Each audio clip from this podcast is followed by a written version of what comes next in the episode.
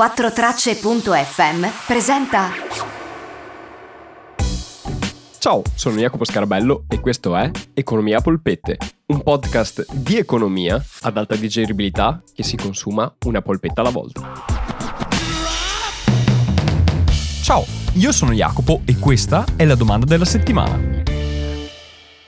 Ciao Jacopo, sono Federico, ti ascolto sempre. Riflettevo sulla tua puntata numero 46 dove spieghi come funziona appunto la politica economica espansiva. E la ritrovavo appunto nelle ultime notizie di quello che ha fatto Biden eh, insomma in America, il cosiddetto helicopter money. E ti volevo chiedere secondo te perché loro vedono le cose in modo così diverso da noi in Europa? E perché ad esempio arrivano a trarre queste conclusioni? Ad esempio in questo caso si parla di manovre vicine ai 2 trilioni di dollari che, che ovviamente andranno a causare un'inflazione e quindi la perdita di tutti i benefici per l'uomo della strada. E non lo so, magari se potevi fare un piccolo approfondimento a capire quali benefici poi ci potrebbero essere da una manovra del genere. Grazie mille per quello che fai e buon lavoro.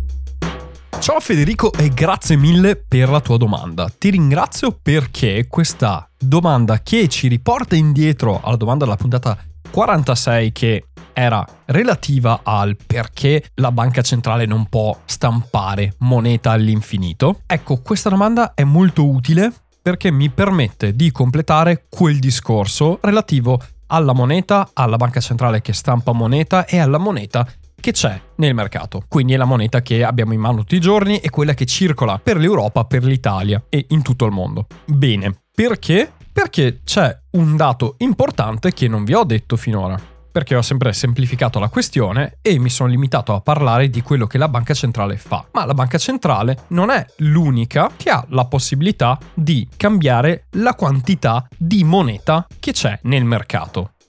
Tan tan tan tan. Bene, perché chi altri può variare la quantità di moneta che c'è nel mercato? Beh, le banche commerciali. E come? Con il cosiddetto moltiplicatore della moneta ma è un concetto molto molto articolato, molto difficile e vi darò quindi un esempio per capire come funziona e poi capirete anche perché vi sto raccontando questa cosa in relazione alla domanda di Federico. Per semplificare la cosa e per renderla molto molto basilare, fare uno step ulteriore rispetto a quello che abbiamo già fatto sulla banca centrale che stampa moneta, chiamiamo in causa Paperopoli e i suoi personaggi. Perché? Perché Paperopoli ha una città-stato che ha i suoi pensionati e a questi pensionati paga la pensione. Fra questi pensionati c'è nonna papera, l'amatissima nonna papera che ogni mese riceve 1000 euro di pensione. Quella pensione è pagata sostanzialmente dallo Stato. Lo Stato, che non è messo benissimo, non riesce a pagare le pensioni con i contributi dei suoi cittadini e quindi con quei soldi genera debito pubblico perché non riesce a coprire con le sue entrate quelle uscite. Ottimo, quel debito pubblico è pagato con delle obbligazioni che vengono emesse, la banca centrale compra quelle obbligazioni e quindi comprando quelle obbligazioni dà della liquidità e quindi dei soldi alla città-stato di Paperopoli che può utilizzare quei soldi per pagare la pensione a nonna papera. Ora è molto semplificata questa cosa, però seguitemi in questo racconto giusto per capire qual è il punto.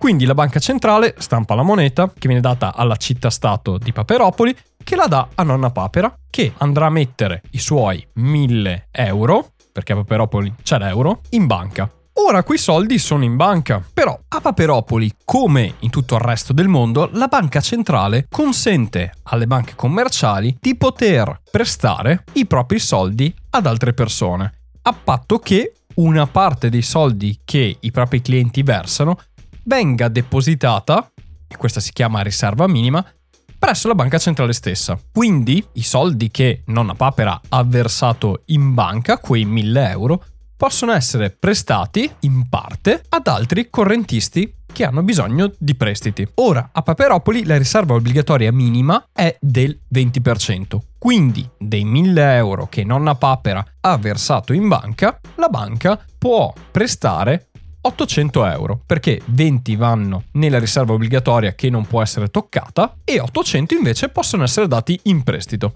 Fatalità, c'è Paperino che vuole aprirsi una pizzeria. Paperopoli è un paese strano, dà 1000 euro a una pensionata e bastano 800 euro per aprire una pizzeria da zero. Quindi Paperino si presenta in banca e chiede alla banca di Paperopoli 800 euro in prestito per aprire la sua attività nuova che sarà una pizzeria e la banca glieli dà. Ora, in questa situazione, la banca ha dato 800 euro a Paperino che non erano della banca, ma sono parte dei mille che nonna Papera ha depositato in banca. E qui scatta questa cosa nuova che vi spiego oggi. La banca, quegli 800 euro che dà Paperino, non li toglie a nonna Papera, quindi Nonna Papera continuerà a avere 1000 euro sul suo conto corrente e Paperino ne avrà 800, generando così un risultato totale di 1800 euro. Quindi per 1000 euro che la banca centrale ha immesso nel mercato, nel mercato in realtà ci sono 1800 euro ora. Questo meccanismo attuato dalle banche commerciali, e solo dalle banche commerciali, non dalle banche di investimento, quindi solo quelle che raccolgono risparmio, mi raccomando, questo meccanismo è chiamato moltiplicatore monetario, perché appunto moltiplica la moneta. C'è chi moltiplicava pani e pesci e le banche invece moltiplicano moneta. Fate un po' voi. Forse è un po' esagerato. A cosa serve il moltiplicatore? Che limiti ha? Sì, perché ha dei limiti. Ecco, lo vedremo un'altra volta perché sennò complico troppo questa puntata. Però sappiate che le banche appunto possono moltiplicare la moneta e questa moltiplicazione comunque ha dei vincoli, non è illimitata. Diffidate da chi vi dice che le banche possono generare moneta dal nulla, non è vero. È limitata e molto regolamentata da quello che si chiama Basilea 3, ma la chiudiamo qui, ne parleremo un'altra volta meglio. Ora immagino vi starete chiedendo, ma Jacopo, perché ci hai raccontato tutta questa storia? Che cosa c'entra con il debito pubblico, l'inflazione, stampare moneta e con il fatto che gli Stati Uniti stanno buttando fuori tantissimi soldi di spesa pubblica e quindi maggior moneta nel mercato? Ecco, vi ho raccontato questa storia per completare la visione, perché avevo parlato in passato del fatto che la moneta è stampata dalle banche centrali, sì è vero, da lì parte tutto, però la quantità di moneta che c'è nel mercato è molto più grande di quella che stampa la banca centrale. E fra la moneta che c'è in circolazione c'è anche quella generata dal moltiplicatore monetario. Quindi, perché è importante capire questa cosa? Perché il moltiplicatore monetario ha un effetto e un impatto e un suo ruolo in tutta questa storia, in tutto quello che ha a che fare con la domanda che Federico mi ha fatto. Perché se noi andiamo a guardare tutta la quantità di moneta che c'è nel mercato americano ma anche europeo attualmente, se andiamo a guardare quanto è cresciuta nel tempo, la quantità complessiva di moneta, di euro, di dollari, è cresciuta in maniera costante ma abbastanza omogenea, a parte un picco successo a maggio dell'anno scorso per effetto della crisi pandemica. Quindi il fatto che la banca centrale sia americana che europea hanno fatto tantissimo quantitative easing, cioè hanno stampato moneta e comprato titoli dei propri paesi stampando moneta, molti dicono, ecco scusate, ma continuano a stampare moneta perché non c'è un effetto sull'inflazione? Perché non bisogna guardare solo quello che stampa la banca centrale, ma bisogna guardare tutta la moneta che c'è nel mercato. E per quello oggi vi ho parlato anche del moltiplicatore della moneta, perché tutta la moneta che c'è nel mercato non è solo quella della banca centrale, ma anche quella data dalle banche commerciali, che nell'ultimo periodo, in questo momento storico, ma da un po' di anni è da dire, hanno ridotto di molto il loro impatto sul generare nuova moneta. Perché? Perché appunto ci sono dei regolamenti nuovi, il famoso Basilea 3 che menzionavo prima, che impone delle regole molto più stringenti da una parte e dall'altra le banche stesse sono molto più prudenti a dare soldi. Quindi tornando all'esempio che facevamo prima, se in passato, in una situazione di espansione economica in cui tutti stanno bene e le banche non fanno domande, tipo nel 2007, e Paperino andava a chiedere 800 euro per aprire una pizzeria, la banca gli dava i soldi senza troppi problemi, o meglio, comunque faceva le richieste e comunque guardava,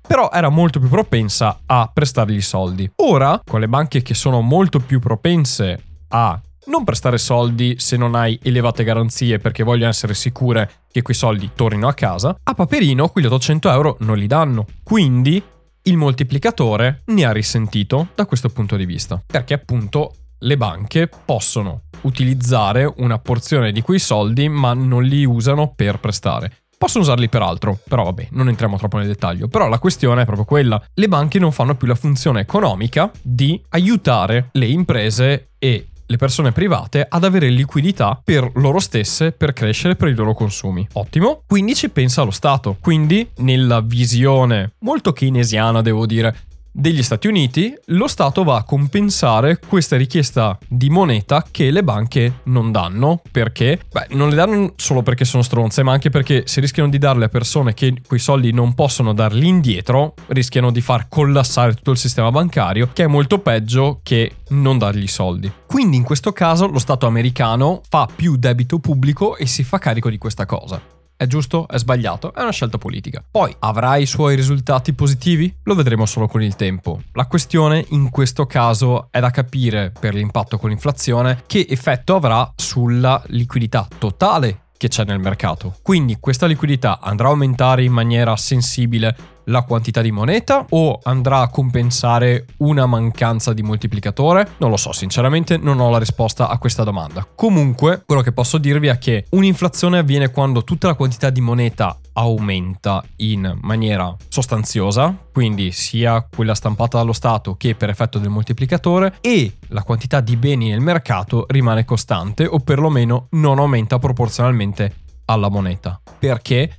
Perché tornando all'esempio che facevo ancora nella puntata 46 da cui questa domanda poi di Federico è nata, se io sono un produttore e produco 100 e più di 100 non posso vendere, se aumentano i soldi nelle tasche dei miei clienti, io tanto più di 100 non posso vendere. Quindi quando arrivo a 100 e vedo che loro hanno ancora soldi e sono disposti a spendere, aumento il prezzo perché io mi porto a casa più soldi e tanto più di 100 non posso vendere. Però se io posso produrre più di 100 perché i finanziamenti, i soldi che lo Stato dà aumenta le infrastrutture e quindi aumenta quello che uno può produrre e quindi può produrre più di 100, beh, anche se la gente ha più soldi in tasca, io posso vendere più di 100, quindi non ho un incentivo ad aumentare i prezzi perché il mio interesse, prima di tutto, è quello di esaurire la quantità di prodotti che produco. Questo per dire che l'impatto sull'inflazione è tutto da vedere, è da vedere che politiche l'America vuole mettere in atto, vuole creare più infrastrutture come è il piano dell'Europa per i prossimi anni e quindi creando più infrastrutture, generando economia, anche un aumento della moneta va a portare comunque dei consumi maggiori e quindi non per forza un'inflazione, oppure quei soldi là sono dati in tasca alle persone ma non c'è un'economia nuova generata e quindi ci troviamo esattamente nella situazione in cui descrivevo prima in cui aumentano i soldi ma non la quantità di prodotti nel mercato. Però diciamo che è molto complesso rispondere alla domanda in questione, ci sono tantissime variabili come immaginate e oggi volevo darvi una variabile in più, ossia il moltiplicatore della moneta. Detto ciò, e con questo voglio veramente chiudere, c'è da considerare che un aumento di spesa vuol dire anche un aumento di debito pubblico e quei soldi prima o poi devono rientrare. Quindi sostanzialmente è vero che c'è un aumento di moneta, un aumento di spesa e quindi più liquidità nel mercato, però quei soldi poi dovranno rientrare in qualche modo. Difatti diciamo che ci sono delle diatribe all'interno dell'economia se sia meglio fare delle politiche di espansione economica, come questa in cui vengono dati incentivi all'economia, o un'espansione di tipo monetario, in cui si va sostanzialmente a incentivare a chiedere prestiti perché conviene e quindi indebitarsi per, mettiamola così, generare nuova ricchezza. Io sono dell'idea che bisogna bilanciare le due, è un bilanciamento fra le parti. Diciamo che il contro di una spinta economica tramite politiche economiche porta ad aumentare la spesa, se aumenti la spesa aumenti il debito e tu quei soldi prima o poi dovrai riportarli indietro con tanto di interessi. Quindi diciamo che ha i suoi pro e ha i suoi contro e i risultati li vedremo solo nel futuro.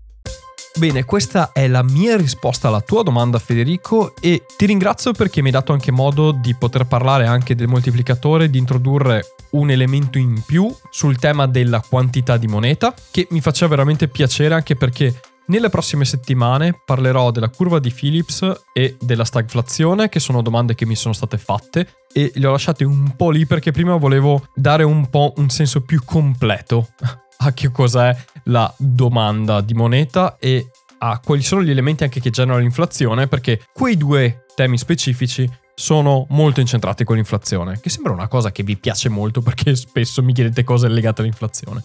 E questo è quanto. Se anche voi come Federico avete una domanda che volete farmi o vi sono venute in mente domande ascoltando questa puntata, perché diciamolo, ho lanciato un po' di sassi su temi che ho aperto e volontariamente non ho chiuso. Ecco, se volete saperne di più e avete delle domande, mandatemele in vocale sul mio profilo di Instagram che è Economia Polpette oppure sul gruppo di Telegram che anche quello si chiama Economia Polpette. Anzi, chi è nel gruppo di Telegram, chi viene, partecipate perché è bello quando si partecipa. Detto ciò, anche se vi è piaciuto questo podcast, podcast, mettete il follow sul vostra, sulla vostra piattaforma di fiducia e mettetemi anche delle stelline e una recensione su Apple Podcast se mi seguite lì perché mi fa strapiacere e mi aiuta molto a crescere. Per contenuti aggiuntivi oltre al podcast vi invito alle live che faccio al venerdì, che sono contenuti diversi dal podcast in cui è più una chiacchierata con voi su dei temi di economia, di università, lavoro. Parliamo di cose diverse, nati dalle domande che mi mandate voi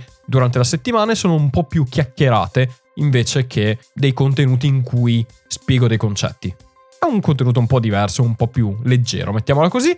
E se vi perdete le live le ricarico su YouTube. Detto ciò, anche per oggi è tutto, io vi ringrazio per avermi seguito e ascoltato fino a qui, vi mando un grandissimo abbraccio e come sempre, oltre ad augurarvi un'ottima settimana, vi mando un tipico e classico ciao da Jacopo.